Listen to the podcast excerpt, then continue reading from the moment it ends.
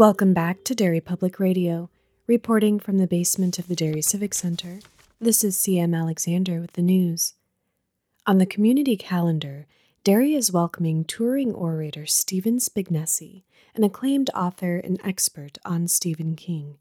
Can you imagine dedicating so much time to one author's work? I wonder what that must feel like, listeners. You're listening to Derry Public Radio.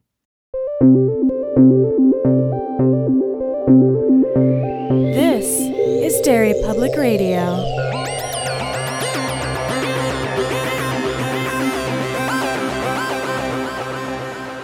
Welcome back to Derry Public Radio, a bi weekly Stephen King Book Club podcast. I'm one of your hosts, Joshua Kahn, alongside CM Alexander. Hello, everyone. And today, joining us as a guest is a writer and author of more than 60 books.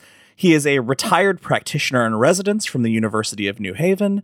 He is considered an authority on Stephen King, even appearing in the A&E biography of Stephen King. His sixth book about King is Stephen King, American Master. Please welcome to the show, Stephen Spignesi. Stephen, how are you doing? I'm doing well. Hi, Josh. Thanks for having me. Absolutely. Thank you for making the time to be here with us. My pleasure. So, CM, are you ready to to kick things off? I know uh, if you've listened to any of our interviews before, uh, CM has a very important job at the very top of all of our interviews. My first question is about your introduction to Stephen King's work. What was your very first experience with Stephen King? Sure. Uh, it was The Shining. Uh, it was 1977. I had just gotten married. I had somehow missed Carrie and the Carrie movie. And on our honeymoon, I just had picked up the paperback of The Shining and I read it in like one reclining, I'll say. I was on the couch laying down reading it, and it just absolutely blew me away. And what struck me most was that this is not normal, average pop kind of horror. This was literature. And of course, now we all kind of accept that The Shining is King's one of King's most literary works. So that just spurred me. I had to find everything he had written, and I took it, and it went from there. Um, I was working on a book about the Andy Griffith Show at the time called Mayberry, My Hometown. Big fan. Uh, Opie, Andy, Aunt Bee, you know, the whole crew. Yeah. and uh, I talked to my publisher, and I said, you know, I'm considering, you know, what would you think of a Stephen King book? And it was years before it actually came into fruition. But my next book for them was the uh, Stephen King Encyclopedia. So the launching was the reading of The Shining. Wow, that's that... outstanding. in our podcast, we like to talk about what we call Stephen King moments that gets stuck in your mind and just does something to you. Is there one, if you could only pick one, that would be your top Stephen King moment? Oh wow, one. yeah, one moment. I'm I'm gonna actually go out on a limb and say no. I can't nail it. I can't nail it down to one. Um, I've been reading and studying his stuff for so many years, and so many things, so many scenes, so many moments, so many turns of phrase have simply just become just important and iconic to me. I mean, there, there's a there's a um, a quote from the regulators about sprinklers that it just really moved me in terms of the beauty of its language. King's poetry moves me and stays with me. Paranoid, Dark Man, Harrison State Park. The, then there are scenes, specific scenes. The Danny Glick at the window scene in Salem's Lot on through mm-hmm. even the story, The Thing at the Bottom of the Well, which was King's People, Places, and Things story, which was the very, very first use of it was the kernel, as in K E R N E L, kernel image of Pennywise, of it. This little kid is a real creep and he pulls wings off flies and he ends at one day he hears a voice from the bottom of the well come on down we'll have great fun. And he's found later with his arms and legs pulled off. And it was clearly that's amazing. uh, yeah, and he wrote that, you know, when he was a teenager, because People, Places, and Things was published when he was a kid. Him and Chris Chesley wrote one page horror sci fi short stories. The disgusting dedication storyline. Oh yeah, dedication, um, and man. A, a, a more recent example, I loved his one act play, Thin Scenery, that appeared in the literary journal Plowshares last summer. And then, of course, you know, the hobbling scene, the whole first edition of The Gunslinger, the, not the rewrite, the, mm-hmm. the original five short stories read in toto just really blew me away. I absolutely love it. The suicide ending of Last Drunk, his nonfiction essay, Guns, that's very, very powerful. In Bazaar Bad Dreams, there's a short story I absolutely adore. It's called Afterlife. And I'm actually thinking about adapting, writing a script based on that story. So King's work across the board fiction, nonfiction, theatrical stuff, poetry, recipes uh, have, have, been with me for so long, and I'm I'm just such a huge fan that it's almost impossible. It's like going to Dr. PhD of English literature, at, uh, you know, in, in in England, and saying, "What's your favorite Shakespeare play?" and then and then he spends a week talking about how you can't ask that question. And here's why. I cannot single out a particular moment. I can single out The Shining as my introduction to King. And I can also kind of single out works like that have very, very powerfully moved me over the years, particularly recently, Elevation. Elevation was really kind of like a novella 25,000, 28,000 words, whatever it was. And it was published as a small hardcover, which is amazing because novellas are almost never published singularly, but when it's king, there is no, you know, traditionally. right. And, and, you know, elevation, it, it's a Christ allegory. I mean, the main character basically is a, a metaphor, a symbol for the Christ legend, including ascension elevation, themes of the body. And I just said, you know, this is clearly obvious of the the spiritual growth in King's work in recent years. So I've been kind of like watching his focus. And you know, in 1987 when it came out, he said, "This is it. This is my swan song for writing about monsters." And of course, as Pennywise, they all made an appearance, right? Mummy, Frankenstein, mm-hmm. yeah. Wolfman.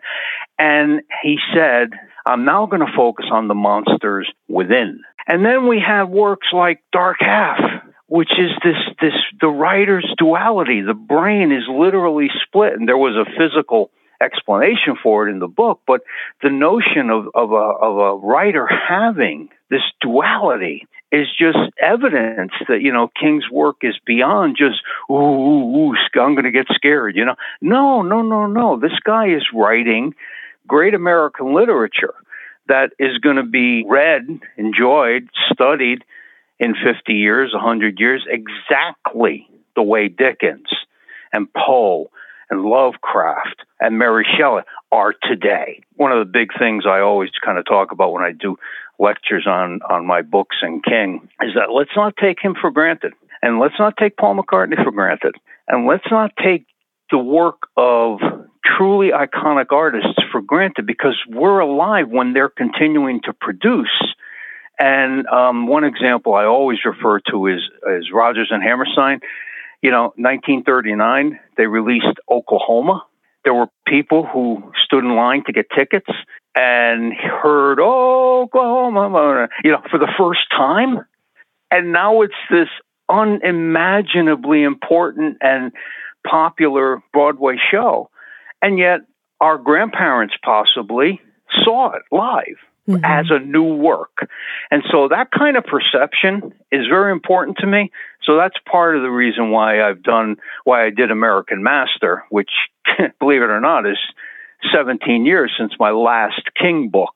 So I, I just consider them important enough to warrant that kind of commitment and study. I think you're you're absolutely right, and I, I love that that's something you you talk about we've had these conversations with with guests or uh, when cm and i have been interviewed by other sources having conversations about for instance pet Sematary. Pet Sematary isn't about uh, a graveyard where that brings things back to life. It's about the overwhelming power of grief and mm. and loss and and just like how how far your heart can break is like the source of that book. And it's so so it's so great knowing somebody like you is out there writing about these things so that people who miss these connections their first time around can can discover them. So but before we get back to King stuff, I just want to ask you you have published more than 60 books, which is wild. When did you know that writing was the thing you wanted to do with your life? When I was 9. It was at, right after my dad had passed away, and I was only nine. He was only 36.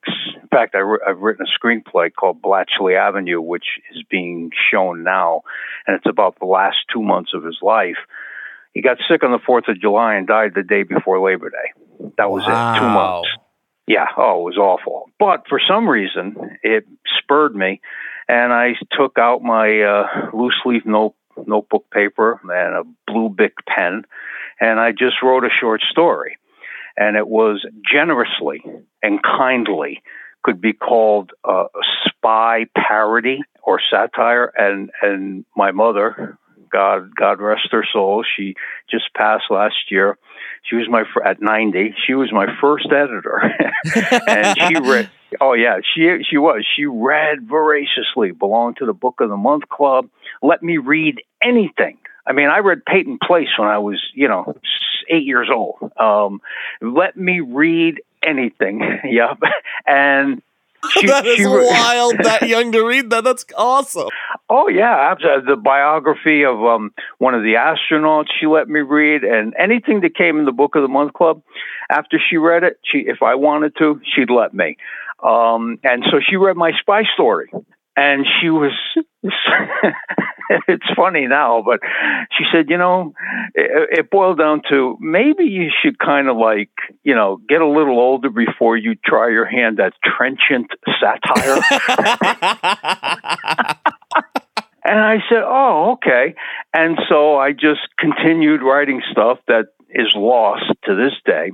You know in the early 70s i started taking it very seriously. And um, in my late teens, early 20s, and started writing. I, I, I, actually wrote a book about Tolkien and Lord of the Rings, which Ballantine very kindly said, you know, we own that. so you really you can't really write a book about our characters and our books without our permission and we're not licensing anything at the moment. But it was good experience, sure. Um, and, and so then I just continued from there until I sold my first book in 1984, the Mayberry book, and that didn't come out until 1987. But by then, I had started working on the uh, King Encyclopedia, my Stephen King Encyclopedia, and that took five years of research and reading just to be able to write. And that came out in 90. Uh, 850,000 words, eight and a half by 11 pages. It's massive, absolutely massive. It's a huge doorstop. It really is. Uh, 18,000 A to Z entries of every person, place, and thing in King's work through 1990 complete Castle Rock Index, to which I was a contributor at the time. 30 interviews with directors and writers. I interviewed Richard Matheson. I interviewed. I have the only interview with Dave King, Steve, Steve's brother, and uh, he sent me a bunch of stuff from King's childhood. And it was, I've been told, the last book that King officially sanctioned. And when I was working on that, I talked to my well, my agent talked to on my behalf Elaine Koster, who was King's editor at Penguin, and I had I said, you know, here's the the thing. I'm doing all this research. I have mountains of, of research materials. Let's spin it off into a quiz book. And she went for it. She says, yeah, it's a good idea. And the encyclopedia was still, you know, two years away from being published or whatever. So then I did the quiz book. And from there, I did a second quiz book, which uh, as a sequel and then Lost Work of Stephen King, The Essential Stephen King, and then Stephen King American Master. And while I'm doing all this, I also got a job, or not, I wasn't an employee, but I was a freelance worker for John Wiley and Son. You know the For Dummies books?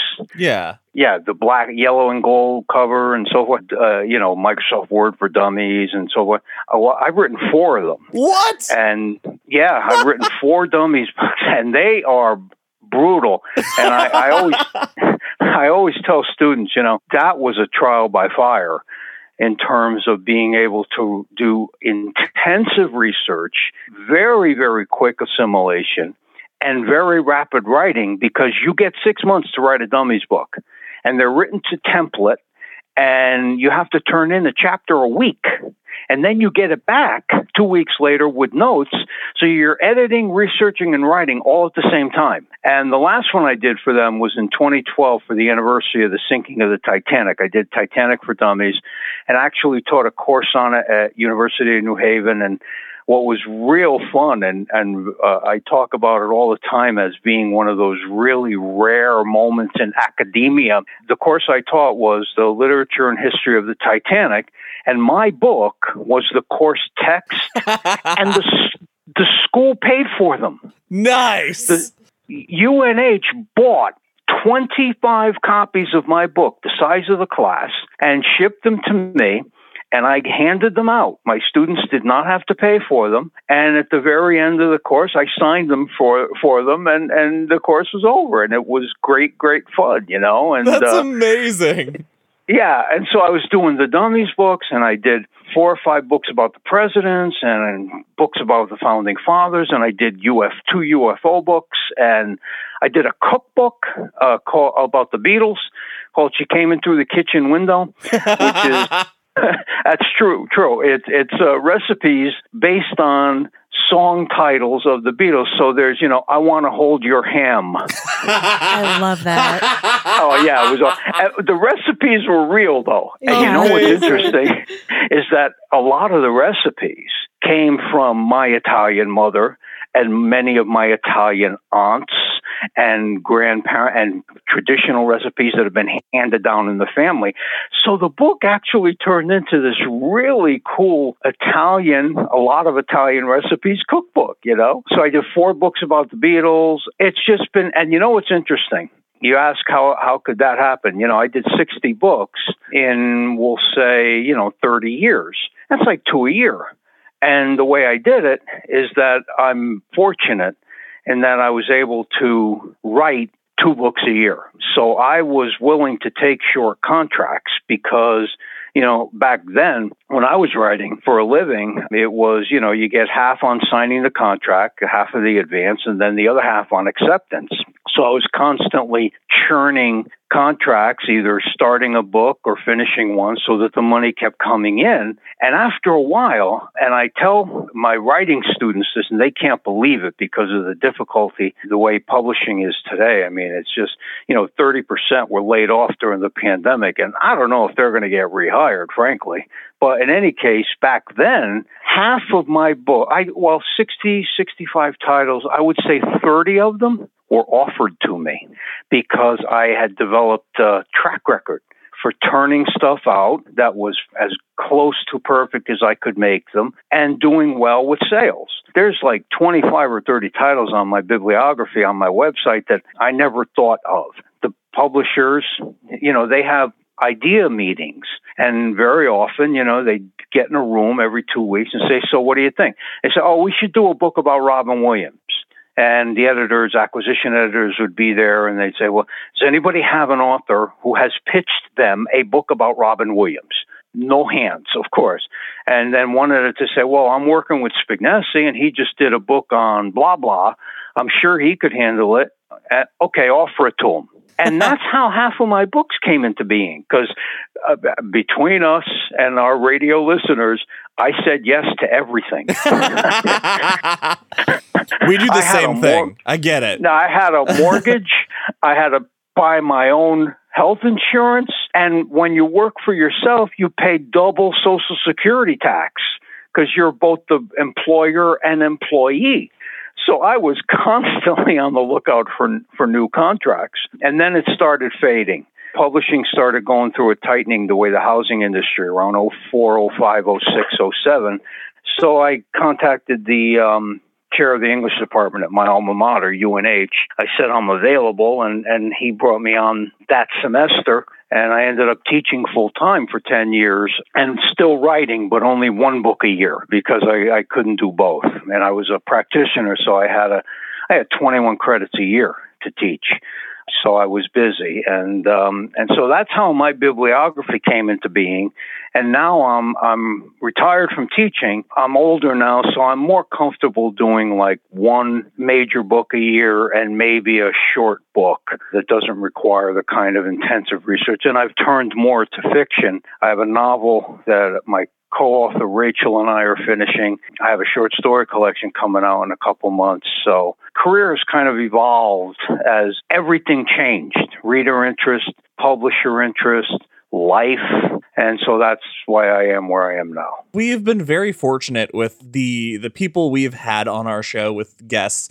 It's so great to meet people who have achieved the level of success they have by just putting their head down and doing the work, making it happen for themselves. It's a really cool message. With all of these topics, all these things, what is it that made you decide that King was going to be a, a, big focal point for you, starting with that encyclopedia? I ended up ultimately being an English teacher, but in high school and college, I focused on literature, and, and I went to a Catholic high school. And, you know, it's funny, after I got in, I got a scholarship in my first year freshman English. I would talk to my friends, many of whom were going to, you know, local public high schools, and I'd say, you know, in your English class, what are you reading? What what what's going on? And they said, oh, we're reading 1984 or Of Mice and Men or Animal Farm. And I said, yeah, and what about next week? And oh no, that's it. That's where I went to high school. We were assigned a book a week.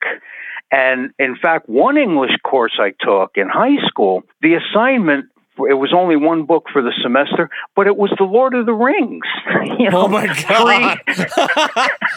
Three, three huge books, you know. So I've always been a reader. I've always, since I was a kid, been a writer. And King just appeals to everything to, for me. He's an incredible storyteller. He, he's He's an excellent writer, and I often use the analogy, the metaphor of you don't see the words that, you know, when you're reading King, when he's in the zone and there's some stuff happening, you're like pulled through the pages. It's it's like this symbiotic relationship between uh, him and you. And I actually did an essay about that. That King, you know, not only Spock can mind meld. Um, that, that, was the title, yeah. That's amazing. And it was about how King can connect and so obviously I, I, wanted to read everything he published, which I ended up doing. And then um, Lost Work came out because of all the extras that I had been finding doing research for the encyclopedia, and then the essential Stephen King, which is now it's in it's in the archives because I basically I, I ranked King's top 100 works from 1977 through 2000, I think, or 1998. I'm not sure what year. And it was completely subjective. But I did use literary criteria plot, characterization, dialogue, tone, which is the same stuff I taught, you know, comp and lit. And, you know, it is a bit elitist to kind of claim this is better than that. But, but, you know, I'm sorry. I really believe that it is all right to say that this is better than this. The rule of law is better than theocracy. A two room shack is not is not as good as the Buckingham Palace. I mean, we can't. there are right. There are comparisons that can be made. The rationale is always, you know, greater good. What serves the greater good? And in terms of King, it was, you know, what what serves his body of work as being examples of true excellence. But now it's 30 years out of date. So there's, and you know what he's released just in the last 10 years. Oh, 10 yeah. years. So there's no way of ever updating that. But it was of interest enough to me. He had written so much by then that I said, you know something? Let me, I would love to write about The Shining, The Dead Zone, The Green Mile, the the novella collections, the short stories, the nonfiction essays. I would love to. I ended up compiling a bibliography of King from which I had to take a hundred pieces as being true examples of his his excellence. And so I did that and then I moved on to like, you know, everything else. And 17 years later, one of my publishers said, you know, is it time? And I said, well, you know, Stephen King is 70, whatever now, and he, but he's still churning out one, two books a year. But yeah, I feel I could put together a compendium that looks at his entire career through now. And so that's why I did Stephen King American Master. And I also have done Robin Williams American Master, and I am now working on Frank Sinatra American Master. Ooh, nice. Yeah. So so it's a hell of King a three. and you know something? If I did, if King didn't appeal to me at the level that he does, there's no way I would have been able to have the enthusiasm or the commitment to do the books I did because the research alone is just mind-boggling. But you know that that's the I've always had kind of like a, a split personality kind of as a writer. You know I, I can do academic level research and come up with real cool, you know, how King kills. There's a, there's a list in my encyclopedia of all the ways that King killed off characters. It's great, yeah. you know, and also write in a can write in an accessible way. So you know, I love uh, you mentioned the mind meld thing because what struck me when I was a kid reading King, why I just started picking up all of his books, is that for the first time in my life, reading a book sucked me in so fully that I had to take a break afterwards because I got a little bit like I went through a period of grief after reading the Dark Tower series, what was published up through then, because I wasn't in that world anymore. And I I didn't want to dive into another world because, you know, it wasn't Roland and everyone, yeah. and I missed them already. And so I just, I've never thought of it like Spock. That's such a cool way to think about that. That's the secret, isn't it? Creating these universes yeah. that you want to live in. And this is why this my theory is that the reason technology, well, first of all, technology has made binging TV commonplace. My theory is that the reason binging has become a phenomenon that people will commit to rewatching all 15 seasons of ER in a row and then and then start over is because of exactly what you brought up, Sam. The idea that this is a universe, a mm-hmm. wholly created, fully created universe with people, characters who become incredibly real. And it's a gift of the writer if they're able to do that. And this is why some people just fall in love with certain shows and they just, you know, I, I belong to a whole bunch of Facebook TV groups, and the more active are West Wing, mm-hmm. people will watch the West Wing over and over and over. They will watch ER over and over, Game of Thrones nonstop. They just continue to watch it. In fact, I just did a rewatch of The Good Wife with Julianna Margulies, and I just love that whole universe and her as the lead character. So, yes, you're right. When you when you nail down a, a particular book or series of books that just kind of you just you know become part of it, it's absolutely irresistible. And you know, ultimately, what we're describing is the power of art. Mm-hmm. I mean, I have I know people who do this with music. I know people who do this with art you know, they, they just become so immersed. Uh, I met a group uh, recently that it's into, um, totally into the work of Dutch 16th century artist Vermeer. Okay, remember the just girl like with the pearl earring? yeah, yeah that are. that painting. yeah, he didn't he didn't do a lot of paintings, but there are groups that that just focus on the minutia, every little, and have huge discussions about color usage and character usage and who is the girl with the pearl earring? Was it uh, made like in the movie in the book? No, it might have been his daughter.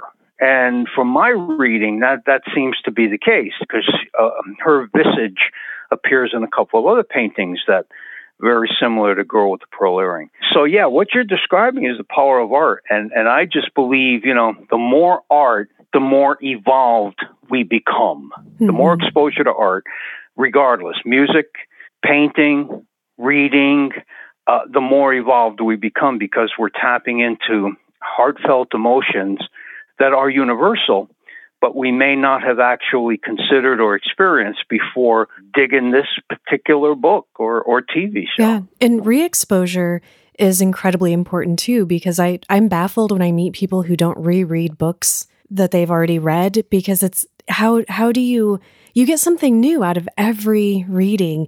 Your life has changed. You have different, you know, concepts of things. They hit you in different ways. Oh, I got the perfect answer for you, Sam. When people say, You're rereading Pet Sematary? You're rereading the Dark Tower series? You're rereading it?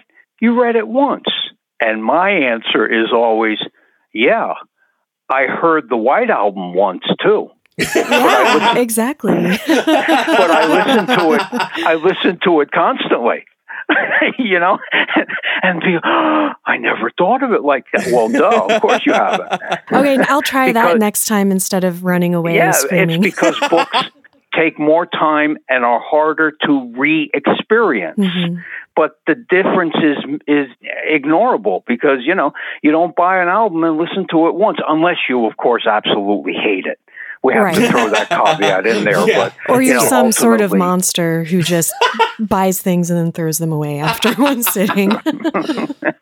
With all of the the things uh, uh, that you have gathered in your King career, what sort of unique King collectibles or tributes have you seen from the people you've met as you've met more and more King fans, the more research and stuff you've done? Yeah, King fans are, are wild, and a lot of them create collectibles. There are companies that that create you know T-shirts with phrases from King's work on it. You've seen them, mm-hmm. tote bags and so forth. But the single most unique collectible, aside from the asbestos fire starter. wait, wait what?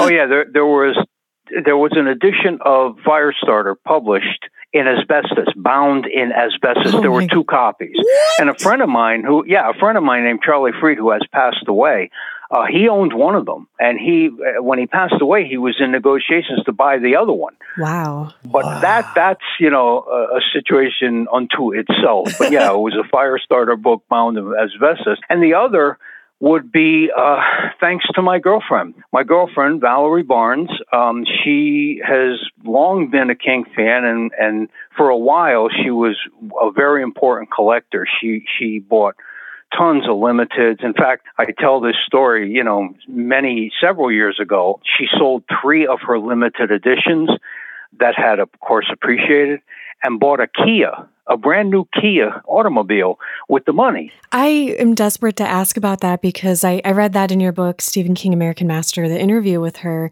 and I have collectibles. And I understand doing that to get something that you need. A car is very important, but it would also break my heart. Was it hard for her? No, she was at the point where um, she pretty much had, she's got a big signed Tabitha King collection too.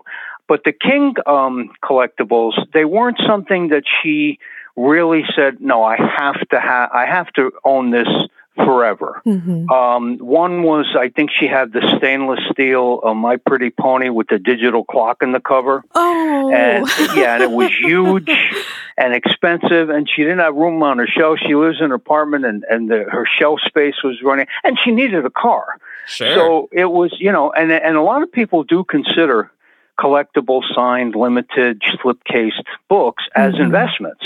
And so she actually actualized, actually actualized. Yeah, good, Steve. You're you're a writer. Yeah, she actually she actually actualized the notion that some King books make wonderful investments. And so she just did it and she found a buyer immediately and, and you know, kind of rescued her from having to take a loan, you know. So, and then she has continued, although now she's branched out and she's reading all kinds of things now. But she made what I consider the single most unique, most unique, that's also bad, most unique collectible uh, in the King universe, which is a satin workout jacket, white, and the back has the Rock Bottom Remainders logo with every member in it hand stitched on the entire back of the jacket. And on the front of each jacket, one says Steve and one says Val. And the Steve she gave to Stephen King in person, and uh, he was just delighted with it. And she still has the the one with her name on it, and um, we've never had them appraised. We've ne- they were very costly, as you can imagine, because they were yeah. all hand stitched. We've never had them appraised. She has no interest in selling the one she owns. But to me, that kind of defines, that's like a quintessential definition of collectible. because when there's only one, you know, only one person can collect it. And uh, that makes it very, very rare. So that in particular, and the Firestarter asbestos.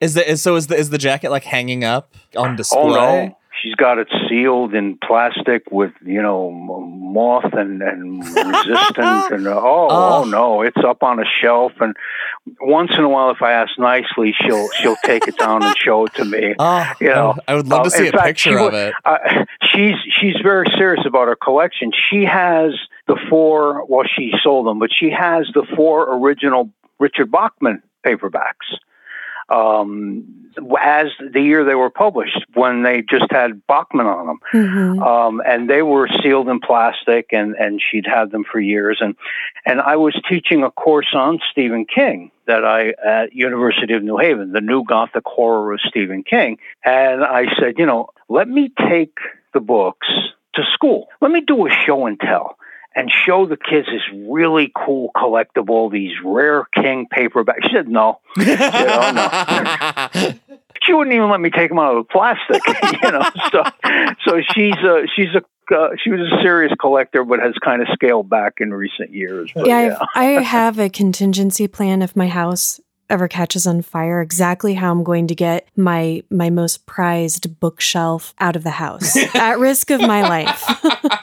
I hear you. Uh, let's talk about some of your books uh, in a little more detail. You wrote the, we talked about the complete Stephen King encyclopedia. It took you five years. What was the experience like of putting that book together? I had one assistant, my dearly departed mom, as I mentioned, who's a was a voracious reader, very very smart, but she came from a somewhat patriarchal Italian family, and she could have been a nurse or a doctor, but back in the day, girls graduated high school and then got a job and then got married. Mm-hmm. So, of course, there are there were many many exceptions of girls being able to go to college, but my mom wasn't able to. However, she was intellectually uh, superior, so she she always followed my career. She was my biggest fan. And when I came up with the idea of the King book, she loved King. And so I said, the only problem is, you know, I want to do it like I did the Mayberry book. And the Mayberry book is basically the people, places, and things of everything in all 249 episodes of The Andy Griffith Show. So if Otis mentions something, a still, or a bottle, or a brand, or a recipe in one episode, it got an entry in the things section for that episode. So I told my mother, I said, I want to do the same thing with King. Little realizing what I was actually wanting to do. And so after I started it, and I started with Carrie, and I just started taking notes, rereading the book, and every time a person, place, or thing appeared, making a note and jotting it down. And then I figured I'd go back and write the entries. Well, it just became insanely overwhelming. I, I, I was working full time for a family business at the time, and I just couldn't. So, mom was working as a clerk in a stationery store in Old Saybrook, Connecticut. And her boss was rarely there. And my mother ran the store and did very, very well with it and so forth. But she had a lot of downtime. And I know a lot of people bring books to read when they have nothing to do but, but ring a cash register or whatever. So mom, she bought a stack of legal pads from her very own stationery store, and she began taking notes on every work that I gave her from King. And you know, to this day, I'm looking. I can see the filing cabinet in my, in my apartment, and the bottom two drawers are filled with those notated legal pads from which I took all the information she had compiled and wrote plain text entries and then ran them through a processor to alphabetize and so forth. So it was huge. And as I was doing that, I came to know more and more and more people in the King community. And before long, um, I was contributing to Castle Rock, the newsletter, updating readers about the progress of the encyclopedia, actually. I was also interviewing I was taping them and transcribing them myself by listening to a cassette tape. And some of these interviews were 10,000 words long. So R.C. Richard Christian Matheson's was enormous, and it took forever to, to transcribe, but it, it was a great interview. And I interviewed his father, Richard Matheson, and well, you can, you know, the book, you can see the list of people who I got to, mm-hmm. got to talk to. And then other ideas started springing up. Well, hey, what about if we index this? And what about if we add this? I told you the How King Kills features. Yeah. And then people started volunteering. Chris Chesley, really, Chris Chesley, who wrote with King when they were children, he offered a new short story he had written, and my book is the only place it's been published. And when I get it, he also gave me a drawing of the particular building in New Mexico. The story, I think it's called The Mission. And he had actually sketched it, drawn it. So that's in there and we had artists contributing and we had i mean it just became you talk about you're asking about what kind of an experience it was it was the most compelling fascinating and stressful creative experience of my entire writing career because guys i i wouldn't give up even when it sounds like you opened a pandora's box of literature it, and just it, had to it, deal with everything that came out it was beyond daunting beyond yeah. daunting, particularly when I would get to a book like uh, Skeleton Crew and oh, realize sure. that I had to take notes on every story in the people, mm-hmm. places, and things format. And night shift, and for uh, different seasons, and four past midnight, and every person, every place, everything. But you know, I'm just so glad that I was young enough and had enough stamina to be able to do it. Because, guys, there's no way I'd do it now. I mean, I had COVID, and now I've got long COVID, mm. and it's I'm exhausted oh all the time. well, I have I have to congratulate you. No one has ever made us cry on our own podcast yeah. until today. Man, the talking about the the, the filing, filing, cabinet. cabinet that, oh my gosh, that hit me real hard. That's so amazing that you still have that. That's got to be such a grateful thing to have. I, I still look at them. I still pull open oh. the drawer and just pull out a pad, you know, and say, "Oh, look, this is Mom's Christine." legal pad. And I flipped through it, and in her handwriting, you know, there's all the people, places, and things of Christine. Yeah, it, w- it was quite something. Uh, and in fact, I'm going to give one or two of these pads to my siblings um, just kind of, yeah, yeah, to That's commemorate so mom because now she's gone a year. You know, we, we, grieved for a year and we still are grieving, mm-hmm. but now there's more activity, quote unquote, in terms of like talking about her and remembering things and you know how it is yeah. you know so I, i'm thinking i may give a pat or two to each of my sibs and and they'll just that's beautiful. they knew that that's how it happened but none of them have ever seen her stack of notes. Uh, you know, so I think it'll mean a lot. I hope it will anyway. You know. Yeah. Another one of your books that I, I really wanted to talk about was the lost work of Stephen King. Please tell me about what what may what is a lost work of Stephen King? A lost work of Stephen King is anything that is not part of that is not a novel or a short story collection because not everything that ends up on the New York Times bestseller list is everything King has published. And so as I was doing the research, you know, and I and I had the list, the master list of all his short stories, and then I discovered that he wrote such and such, and it only appeared in such and such. And I'm saying, wait a minute, it wasn't collected? Well, I got to put that over here then. I got to start another list. And then I'd find that he did nonfiction essays and I said, "Oh, wait a minute. What's this? My little serrated security blanket by Stephen King. What what is that?" And it turns out to be a review, a comical review that Steve wrote for Outside Magazine about an ice axe, and he he wrote it ostensibly as a review of the product for people who were into rock climbing and ice climbing. That's wild. But of course, knowing it's King, of course, he had to figure out just how deep it would go into a skull if he. and I'm saying to myself, "Wow, King fans would love this stuff." Mm-hmm. Now, I didn't get rights to to republish any of the lost works that I cover in the book. I cover about 75 pieces because we just had no budget, you know, and, and who knows if they'd even want them to license the rights. But but the point is, I covered the story. For each chapter, I gave a likelihood of a fan being able to actually find it. King review did book reviews for the New York Times Book Review, and they were never mainstream published other than the Sunday that they appeared, but they contained classic King writing. Mm-hmm. And so I would often refer fans to libraries. I said, go to the library and give the librarian this date and the title of the piece. And when she brings you the microfiche or whatever, print out photocopies. And now you've got a King essay that you awesome. would never have been able to see. And so we even did that with, I have a copy of all his college writings. King's Garbage Truck. He wrote a column when he was in college for the University of Maine called King's Garbage Truck.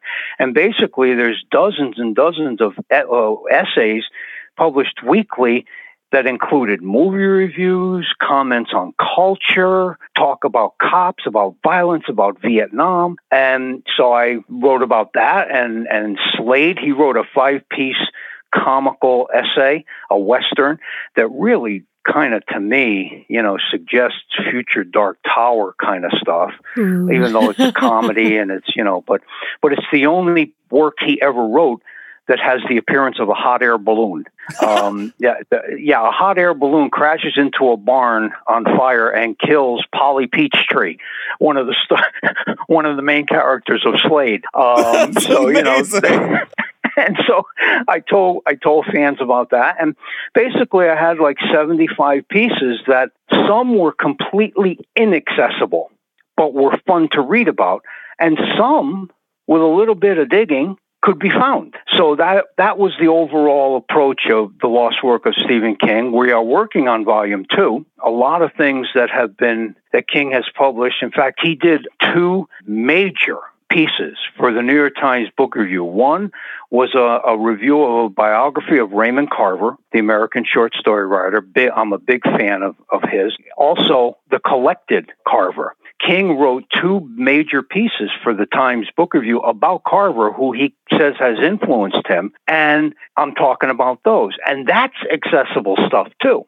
So I kind of saw it as my goal to turn readers on to stuff that isn't available at Barnes and Noble that they could find and read because King fans most of the time they want more King and to read him in the context of you know, a nonfiction essay about this or a movie review of movies they've seen or what, uh, you know, his thoughts on the Vietnam War. I mean, this is all stuff that appeals to serious fans. And so that was the goal of the book. I can only imagine just the lengths at which you had to go to, to find some of these. It's so cool. You're still, are you still working on Stephen King American Master? No, Stephen King American Master came out a year ago, and we I am working on an expanded edition of that book to as a uh, signed limited edition with the Overlook Connection Press. I'm going to add, ah, okay, uh, a few, uh, yeah, a few more chapters, a couple interviews, a few more essays. I am working on that. Um, I am currently focused on finishing Crystal Palace, which is the novel I'm co writing with a student of mine, Rachel. We've been working on it for years. It takes place in two timelines 1851 and 2015. And there are two main female characters, Amelia and Cecilia, and it has a reincarnation plot line. And it's just each chapter alternates from 1851 to 2015, and it's been in, it was influenced by Dickens and Charlotte Bronte, and turns out that we're not actually mimicking their style, but you can sense in the voice of our writing that they've been the book has been influenced by Dickens and Bronte. So mm-hmm. we think it's going to be a success because it's just a terrific read. And then, of course, I have the uh, Frank Sinatra book due on September first. Uh, which I'm somewhat behind on because of the after effects of COVID, but I'm working on that, and uh, and again, the finalizing the short story collection called The Overnight Hours, which is coming out uh, in a couple months. So yeah, keep them busy. Yeah, that's a lot to look forward to. Yeah, no kidding. Before we, we wrap things up, we're at the end of our time. Is there anything else you'd like to add uh, to our listeners? Anything you haven't had the chance to say? Basically, what I would always tell students is that if you want to write, write. By the way, can I say ass You sure can. yeah, I can. can say whatever you want. Okay, because there's a formula, and I think a sports writer came up with it. Writing equals ass plus chair. and so I would all, I always encourage my students. I would say, you know, listen, you want to write, write. Don't think about who's going to buy the publishers and and or is that you need an agent or who's going to want to buy it or what the cover is going to look like. Don't think about any of that. Simply sit down and write because you cannot rewrite until you write. Do not find the notion of writing something so daunting that you just freeze. Mhm. Um, and that has always kind of inspired. And, and then you know what I do? I tell them the Beatles story um, because I was working on Beatles books when I was teaching. And I would say to them, just remember something. You guys, you're 17, 18, 19, right? Paul McCartney was finished with the Beatles when he was 26.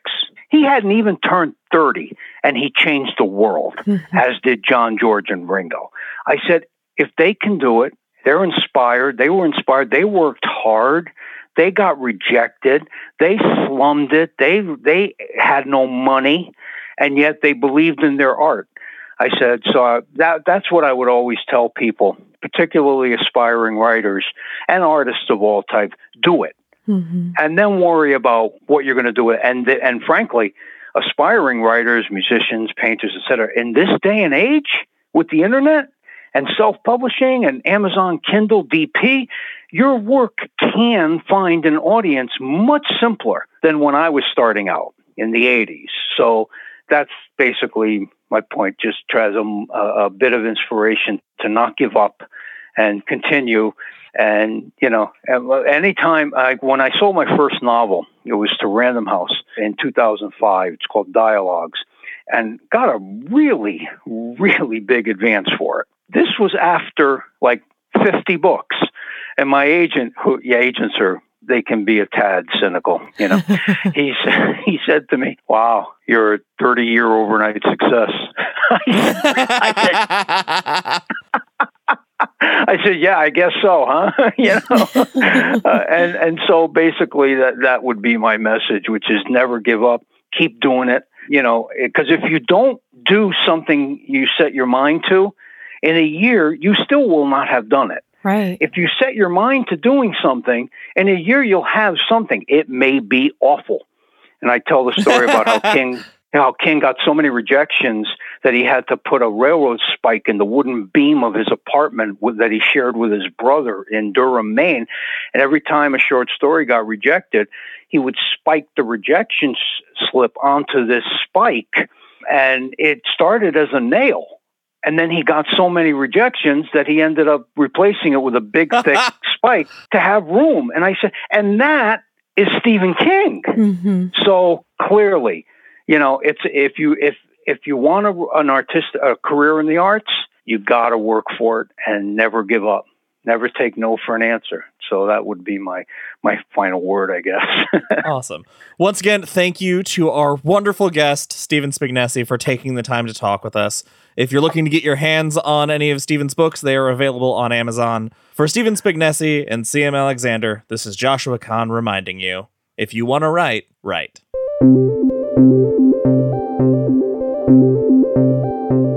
Hey everyone, CM Alexander here. Thank you for listening to our interview with Stephen Spignesi. We hope you enjoyed it. If you'd like more of Stephen, you can find him at stephenspignesi.weebly.com. That's all for now, listeners. Goodbye.